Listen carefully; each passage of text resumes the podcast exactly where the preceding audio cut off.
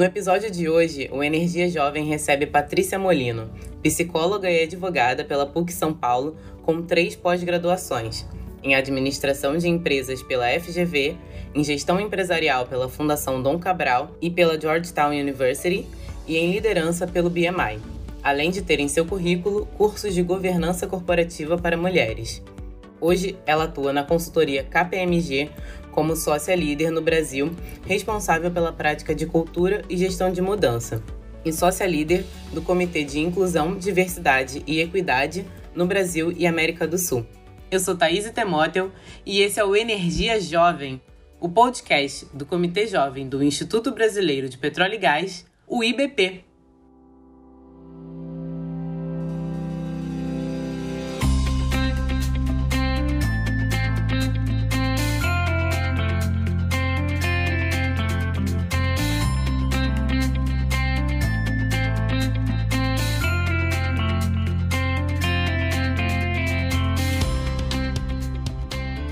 Patrícia, muito obrigada por participar do nosso episódio e seja muito bem-vinda. Muito obrigada, Thaís. É um prazer estar aqui com o IBP e poder colaborar de alguma maneira sobre esse assunto que é o meu favorito. Ah, que bom. Bom, eu acho que para a gente começar, né, a gente precisa partir de um ponto para colocar todo mundo na mesma página.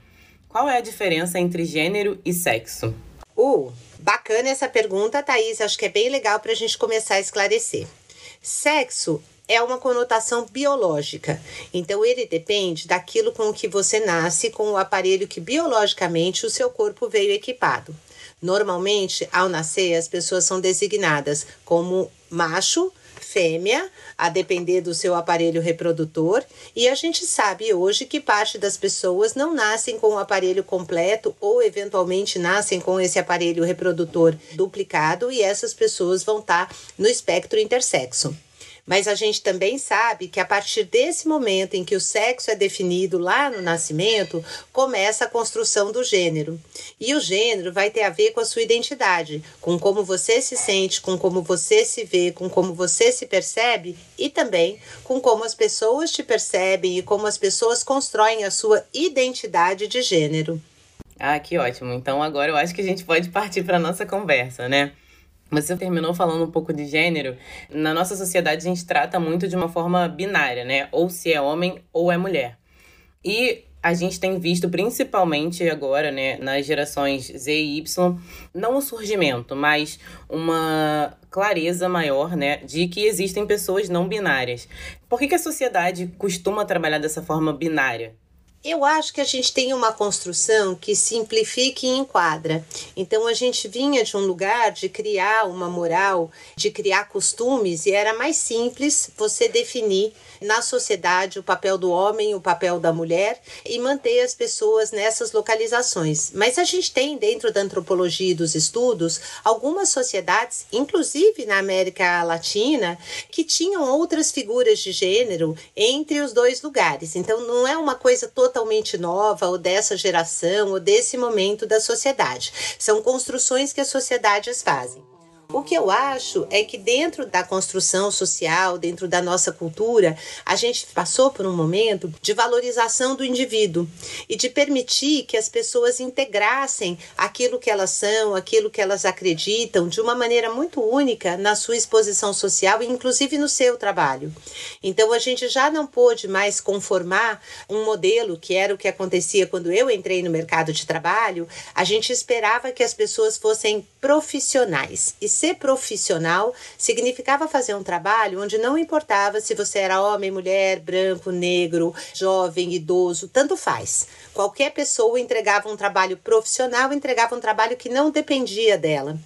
E agora eu acho que com automação, com robotização, com inteligência artificial, a gente tem uma busca da outra ponta, né? A gente está buscando o humano. Então, quando eu vou falar do humano, é assim: o que, que a Thaís traz para esse trabalho? O que, que a Patrícia aporta de único? E se eu vou olhar a pessoa única, eu já não separo, né? Eu não quero padronizar, eu quero personalizar. Porque é isso que a máquina, que o computador, que a inteligência artificial não faz. E aí eu preciso ter esse lugar assegurado de quem você é, a partir de que referencial você traz. E quando eu começo a valorizar que cada indivíduo é único no seu conjunto de características, experiências, formas de pensar, habilidades, eu começo a olhar que talvez ele não caiba numa caixinha. E a pessoa começa a não querer caber numa caixinha.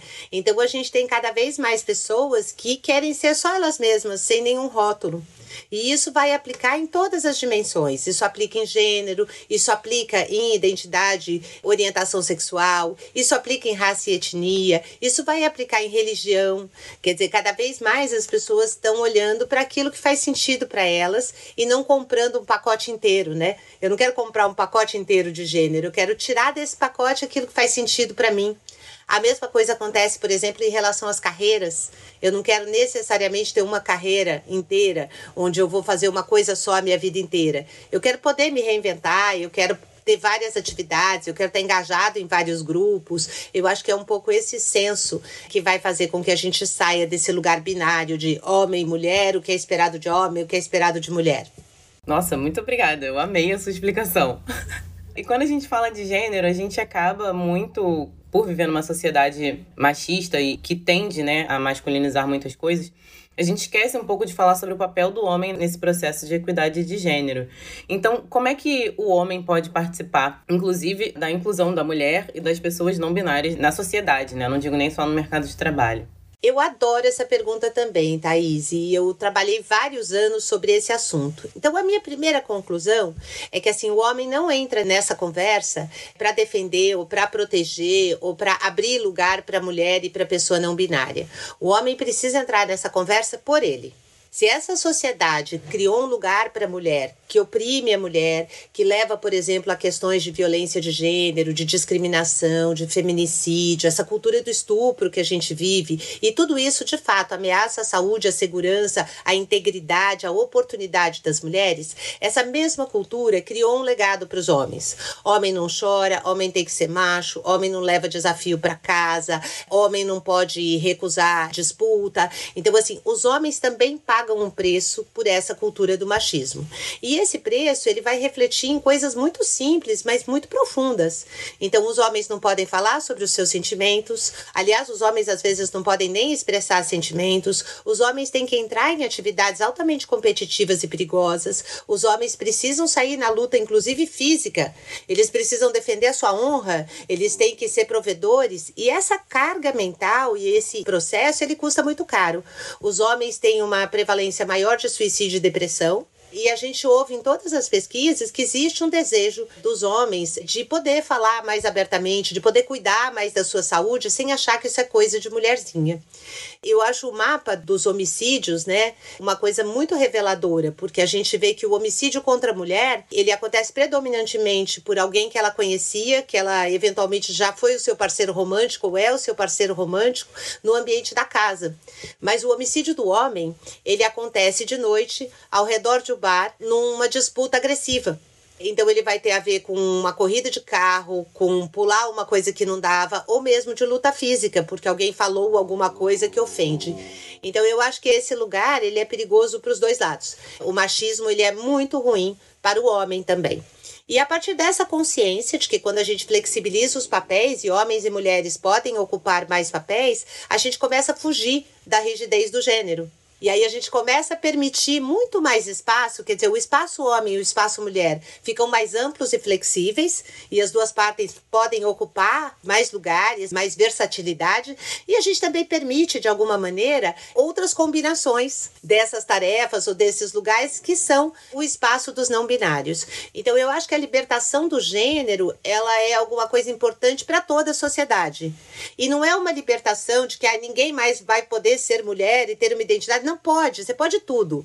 Você só não é obrigado a nada. E eu acho que esse é um pouco o lugar. Quando a gente conversou sobre a entrada da mulher no mercado de trabalho, né, tinha toda uma discussão, mas então a mulher não pode não trabalhar e querer cuidar da casa, da Não, ela pode. A gente só quer que seja uma escolha. Mas a gente também gostaria que os homens pudessem fazer essa escolha.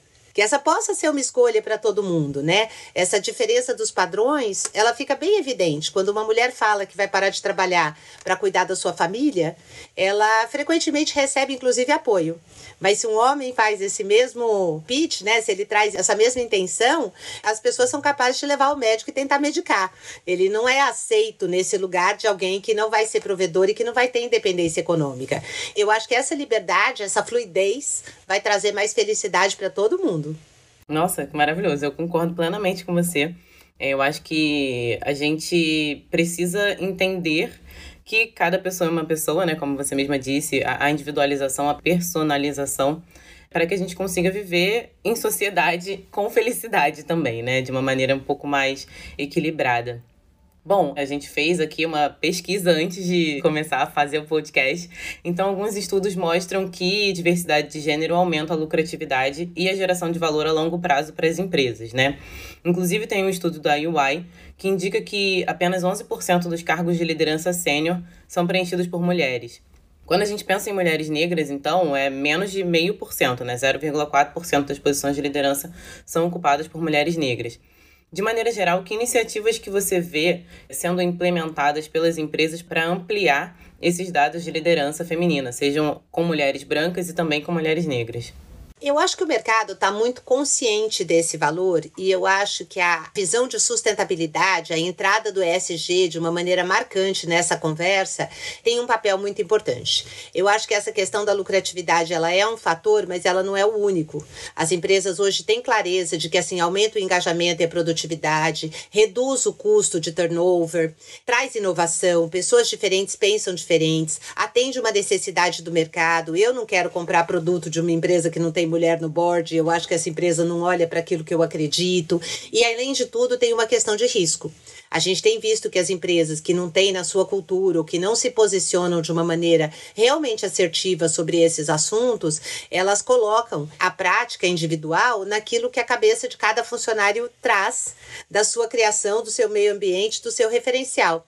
E eventualmente isso não atende o que a sociedade espera ou ao próprio código de conduta, e a gente vai viver aí algumas situações hoje muito expostas pela mídia social que colocam a própria sobrevivência da companhia em risco. Então, assim, conscientes desses problemas e dessas situações, eu tenho visto as empresas trabalharem e criarem planos para fazer a reversão.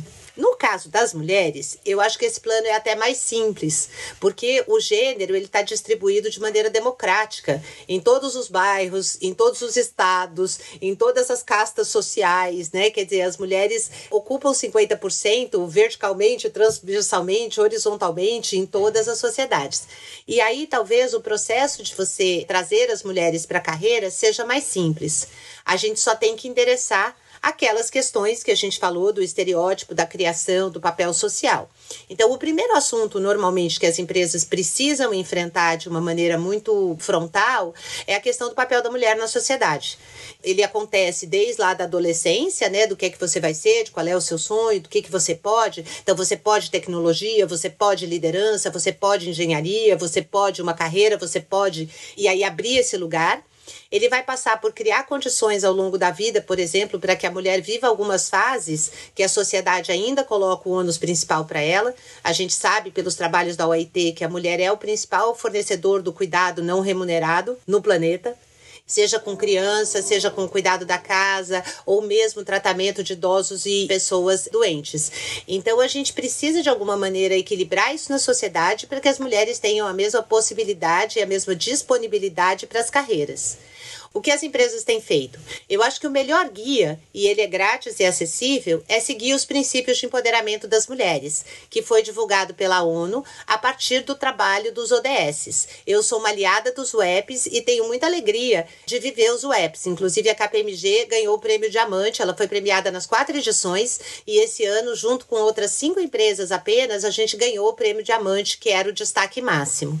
Os webs, eles vão guiar essas ações e eles falam para a gente dar representatividade para a liderança feminina, Então, a gente mostrar as líderes mulheres, mostrar esse caminho é muito importante. A gente prover oportunidades de desenvolvimento, oportunidades de valorização do trabalho feminino, ou prover segurança, condições de trabalho importantes, atuar na cadeia de fornecimento, então a gente olhar como é que as empresas que prestam serviço para a gente estão atuando nesse assunto e começar a exigir uma intencionalidade delas e olhar o que a gente faz também nas comunidades. Então eu acho que através dessa maneira a gente endereça lá o ODS 5, né, o ODS de equidade de gênero, mas a gente também afeta todos os outros que têm a ver com desigualdade. Tem estudos que mostram de uma maneira muito transparente que onde você melhora a situação da mulher, você melhora a situação de toda uma sociedade. Os programas práticos têm sido contratação, desenvolvimento, atenção no processo de promoção, aceleração de carreira, mentoria, para que a gente chegue nesse lugar e para que a gente possa ocupar. Muitas empresas acham que não tem mulher preparada para cargo de liderança, que não tem mulher nessa área. E quanto mais a gente desafia, mais a gente vai percebendo que tem. Quando você fala do recorte da mulher negra, eu acho que eu posso contar de uma experiência que eu tenho tido como cofundadora do Conselheira 101. A gente tem um advocacy da KPMG pelas mulheres em conselhos de administração. E a gente tem uma fundação mundial, o WCD, que a gente apoia, Women Corporate Directors, que leva mulheres para os conselhos de administração. Quando a gente começou 10 anos atrás, todo mundo dizia não tem mulheres conselheiras. E hoje a gente tem mais de 400 mulheres formadas e preparadas para ocupar lugares em board. E a gente vê esse número saltar de uma maneira vertiginosa. Mas oito mulheres desse grupo perceberam um incômodo muito grande. O incômodo de que essas mulheres do WCD eram basicamente brancas e que a gente não estava conseguindo levar as mulheres negras para esse espaço. E assim nasceu o Conselheira 101, a gente, no ano passado, lançou um programa de sensibilização e motivação para levar mulheres negras para esses conselhos. A gente formou uma primeira turma de 18 mulheres, a gente está rodando uma segunda turma com quase 20 mulheres também. E a gente percebe o desenvolvimento dessas mulheres que a gente atuou, mais de 60% tiveram progresso nas suas carreiras e mais da metade delas já estão em conselhos de administração. Então é um simples despertar, conectar, você tomar uma atitude com intenção. Eu acho que a intencionalidade aqui para buscar equidade é importante, já começa o resultado a, a fortalecer. Então é legal a gente lembrar que talvez não é que não existam, é que a gente não está vendo, não está visível. Tem uma pesquisa da KPMG que falava que as executivas mulheres, elas ficavam escondidas atrás dos seus CEOs elas eram ponto de apoio, mas não é ela que sai na revista, não é ela que vai no roadshow, não é ela que dá palestra. Aí ninguém vê essa mulher e acha que ela não existe. A mesma coisa eu acho que acontecia também com a mulher negra. E a gente criar esse espaço de protagonismo inspira inclusive as novas gerações. Então é um legado super importante. Eu tenho muito orgulho de viver o mundo nesse momento de transição, de transformação eu tenho a esperança de que a gente está consertando um erro histórico aí de centenas de anos. Espero que do jeito certo e na velocidade melhor possível. Nossa, com certeza. Eu posso dizer que eu mesma estou muito inspirada pelo Conselheira 101. Eu descobri o projeto há pouco tempo pesquisando e achei uma iniciativa muito boa, assim. Então, fico ainda mais feliz de receber você aqui, sabendo que você é uma das idealizadoras dessa iniciativa. É, essa iniciativa enche o coração de alegria, Thaís. Que bom, que bom. Quando a gente olha um pouco mais direcionado para a indústria de petróleo, gás e energia, né? Em 2019 nasceu a iniciativa Access Plate, um compromisso de equilíbrio de gênero nas empresas do setor de energia. Entre signatários aqui no Brasil, a gente tem Total, BP, Shell, Repsol Sinopec, Subsea7, Tecnip FMC. Na sua visão, assim, como é que nós podemos promover e acompanhar iniciativas semelhantes aqui no Brasil, sejam elas direcionadas para a indústria ou, de maneira geral, para o mercado de trabalho? Eu acho que essa questão da intencionalidade da construção é super importante. Quando a gente olha para exemplos mundiais, a gente tem indústrias que eram predominantemente masculinas e onde você consegue, com intencionalidade, abrir o espaço para outros grupos, né, para as minorias. Tem um trabalho, por exemplo, que foi feito na Colômbia com uma população indígena, que eu adoro. Eles queriam passar uma estrada e eles não conseguiam negociar e construir essa estrada. Até que eles chamaram o Conselho das Mulheres da Tribo. E as mulheres mulheres da tribo conseguiram definir, junto com os interessados, por onde a estrada podia passar e definiram que quem construiria a estrada seriam as mulheres da tribo. Elas eram as empregadas da construção. Elas foram treinadas e construíram. A estrada está lá e está ótima e todos os conflitos foram resolvidos. Então, acho que quando a gente faz com intencionalidade, não tem segmento que não seja possível para a mulher, principalmente numa época onde a gente começa a usar a tecnologia de uma maneira mais intensiva. Eu ouvia com muita frequência: ah, esse trabalho precisa de muita força física, carregar sacos de 50 quilos. É claro que a mulher mais forte é muito mais forte que o homem mais franzino.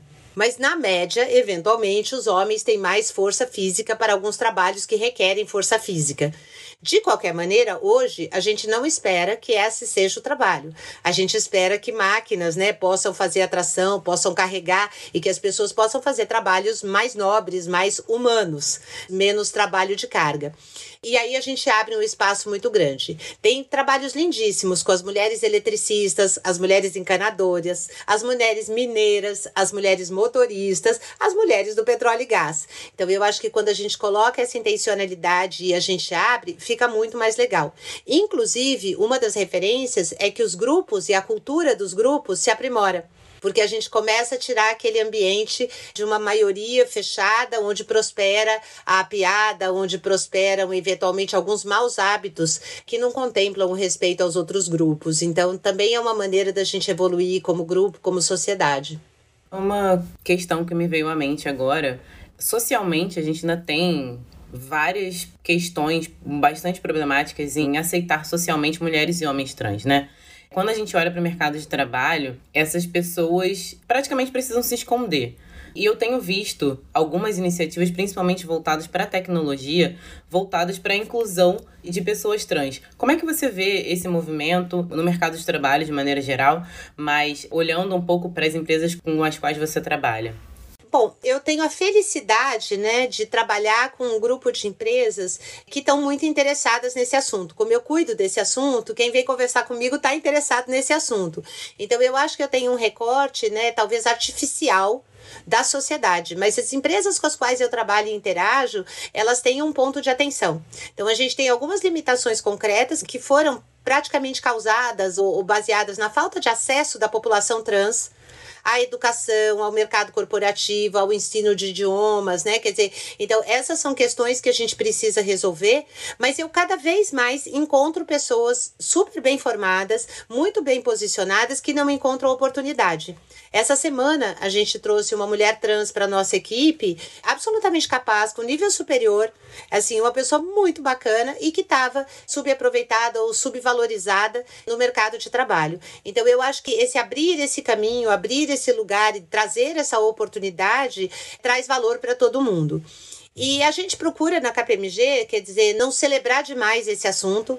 E é bem difícil quando Daniele Torres trabalha com você, né? Porque ela tem um, um papel aí, é um ícone, é uma das 500 pessoas mais influentes. Então a gente, a gente acaba tendo aí bastante exposição mas a gente procura lembrar que assim, a pessoa trans é uma pessoa, se ela está trabalhando, ela é um profissional e ela não precisa falar só sobre gênero. Né? Ela tem uma carreira, ela pode trabalhar em qualquer assunto, ela pode viver uma vida plena. Então eu acho que a gente tenta tratar esse assunto com o máximo de naturalidade e ao mesmo tempo mantendo o advocacy, porque essa questão da representatividade é importante. Então, da mesma maneira que a gente pede aos nossos líderes mulheres, negros, pessoas com deficiência, a gente também pede aos nossos líderes trans e LGBTs que façam esse lugar da representatividade. Porque na hora que você abertamente, publicamente ocupa esse espaço, você abre o sonho, né? Você abre a possibilidade para quem achava que esse lugar não podia ser ocupado. Então, a gente tem contratado pessoas trans de maneira natural e de maneira intencional. Então, assim, eventualmente a gente vai em busca, outras vezes a gente simplesmente recebe e acolhe, porque elas nos procuram. Eu tenho visto essa intencionalidade bastante presente nas empresas com as quais eu convivo, eu tenho o privilégio de conviver. E eu gosto também de dizer que tem uma responsabilidade. Quer dizer, quando a gente tem um nome, né, e a corporação tem um respeito da sociedade, esse respeito também precisa ser exercido nesse lugar. Então, eu acho que esse é um lugar que a gente precisa sim ocupar para ajudar uma transformação da sociedade, para que mais pessoas entendam que tá tudo bem se você não for binário, que tá tudo bem se você for mulher e fizer uma carreira, que tá tudo bem se você for uma pessoa trans, que assim, você tem o direito de ser quem você é e ser feliz nesse mundo e contribuir trazer o seu ponto de vista, o seu trabalho, o seu valor para o mundo. Então, assim, quer missão melhor que essa na vida, Thaís? Nossa, tá difícil de competir com essa missão. Bom, aqui no Brasil a gente tem algumas empresas públicas de energia estão alinhadas ao programa Pro Equidade de Gênero e Raça do governo federal, junto com a ONU Mulheres e a Organização Internacional do Trabalho. E, embora ainda limitada às atividades de comunicação, né, como campanhas, workshops e palestras, a agenda de igualdade de gênero tem avançado, especialmente nesse setor. Então, na sua opinião, eu queria saber, de maneira geral, a sociedade brasileira de fato enxerga o problema relacionado à falta de inclusão de diversidade de gênero nas empresas e como né, que isso é visto? É, eu acho que a sociedade brasileira é um conceito bastante amplo. Então, eu te diria que existe uma classe educada que trabalha em corporações, que recebe diretrizes internacionais, que está num passo à frente e que está vivenciando esse lugar. Entre as empresas nacionais, as grandes, as médias, eu vejo uma diferença muito grande que depende da cultura do fundador ou da cultura da família. Então, se é uma família onde tem mulheres fortes ou se é um fundador que acredita em equidade, aquilo vai permear a companhia. Se o driver né, do fundador ou da família fundadora é um driver mais machista, esse assunto não vai aparecer ou não vai ganhar espaço. Mas eu acho também que a gente tem um trabalho muito grande para fazer em relação aos novos empreendimentos. Então, a KPMG fez uma aliança com a We Impact e a gente vem trabalhando junto com o distrito. A gente acabou de fazer a leitura né, do ecossistema de female founders e a gente tem aí um fundo para impactar mais de mil mulheres para investir nessas companhias para que a gente traga essa representatividade, para que a gente traga esse lugar. A gente tem estatísticas aí muito gritantes de que as mulheres empreendem mais, mas elas crescem menos, as suas empresas crescem menos, duram menos que as empresas lideradas por homens. E a gente tem até exemplos de mulheres que tiveram que buscar sócios homens para ter acesso a crédito, para ter acesso a investidor. Então, eu acho que esse é um assunto que a gente ainda precisa mexer sim, como sociedade, olhando para esse papel e valorizando esse lugar da mulher no ecossistema empresarial. Eu acho que a gente tem também uma diferença entre aí as comunidades mais educadas ou as comunidades mais letradas. Eu percebo que principalmente na base, né, no colaborador operacional, essa própria consciência de gênero, ela ainda está muito tolhida. Então, aquele acreditar que o papel da mulher é aquele que socialmente era dito há 50 anos ainda é uma verdade. E tem uma resignação das mulheres a esse papel, né? Eu nasci mulher, então eu vou levar cantada na rua, então eu vou fugir de quem me segue, então eu vou ganhar menos, então eu que tenho que limpar a casa e educar os filhos, né? E o que me preocupa é que cada vez que a gente vai reproduzindo esse modelo, de alguma maneira a gente vai educando novas gerações para acreditarem nisso. Então, esse é o lado que me assusta e me ameaça. O lado que me anima é ver a quantidade de primeiras gerações indo para a universidade né, e desbravando novos lugares. Eu espero que a sociedade como um todo seja capaz, com o apoio de governo e com o apoio da sociedade civil e da ONU e da OIT e nosso nas companhias, de avançar mais rápido essa agenda para que a gente tenha uma sociedade melhor. Mas eu acho que a transformação está bem no comecinho, viu, Thaís? É uma jornada longa, e a gente está nos primeiros passos. Falta muita coisa. Eu falo que a gente corta mato alto e acha que fez um grande trabalho, mas quando você olha para baixo ainda tem muito mato médio, ainda tem muito mato baixo. E conforme você vai cortando é que você vai enxergando, né? Parece que você conquistou igualdade. Nossa, conquistamos o direito de voto. Não faz tanto tempo. 89 foi quando as mulheres passaram a ter os mesmos direitos no casamento, com a nova Constituição. 89 foi ontem. Parece que a gente avançou muito, mas quando você vai olhar estruturalmente, falta muita coisa. Falta coisa demais, Thaís. É verdade. Patrícia, eu amei o nosso papo. Queria saber se você tem alguma dica cultural para o nosso público. Pode ser um livro, uma série, um filme, uma exposição, enfim, fica à vontade. Bom, eu queria deixar algumas dicas culturais. A primeira é bastante rápida e bastante lúdica. Eu queria convidar todo mundo para assistir um filme, tá na Netflix, é facinho, duas horas, dá uma risada. Se chama Eu Não Sou um Homem Fácil. E ele é muito bom de ser visto pelos homens também, porque ele faz uma sátira, uma caricatura, mas ele coloca alguns assuntos na mesa aí de maneira lúdica. Para quem tiver com o estômago um pouquinho mais reforçado, eu vou recomendar a série queridinha do momento, que é A Criada ou Maid, M-A-I-D, também está aí disponível e ela vai falar de uma situação de uma moça jovem vivendo uma relação opressiva e tentando se tornar independente através do empoderamento econômico, porque a gente sabe que quando você é privado da sua independência econômica, a chance de você sofrer violência é muito maior. E aí eu aproveito aqui para deixar a dica para as mulheres e homens que estão educando pessoas nesse momento de que a gente manter a independência econômica é talvez a melhor forma de proteger os nossos filhos amados, os nossos sobrinhos amados de futuras situações abusivas e opressivas. Então é uma coisa bem importante.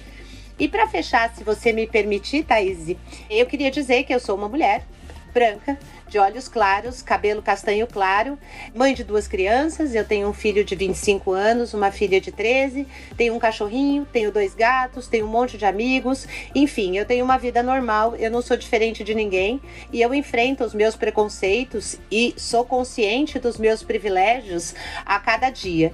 E eu acho que se cada pessoa ocupar esse lugar, né, de reconhecer o que, que você tem de privilégio todo mundo tem, e o que, que você sofre de discriminação e todo mundo sofre, e lutar para libertar todo mundo desses espaços, o mundo vai ficar muito melhor. Essas são minhas dicas. Com certeza. Muito obrigada, muito obrigada mesmo. Tenho certeza que quem está ouvindo vai amar você também, começar a te seguir e acompanhar tudo que você faz.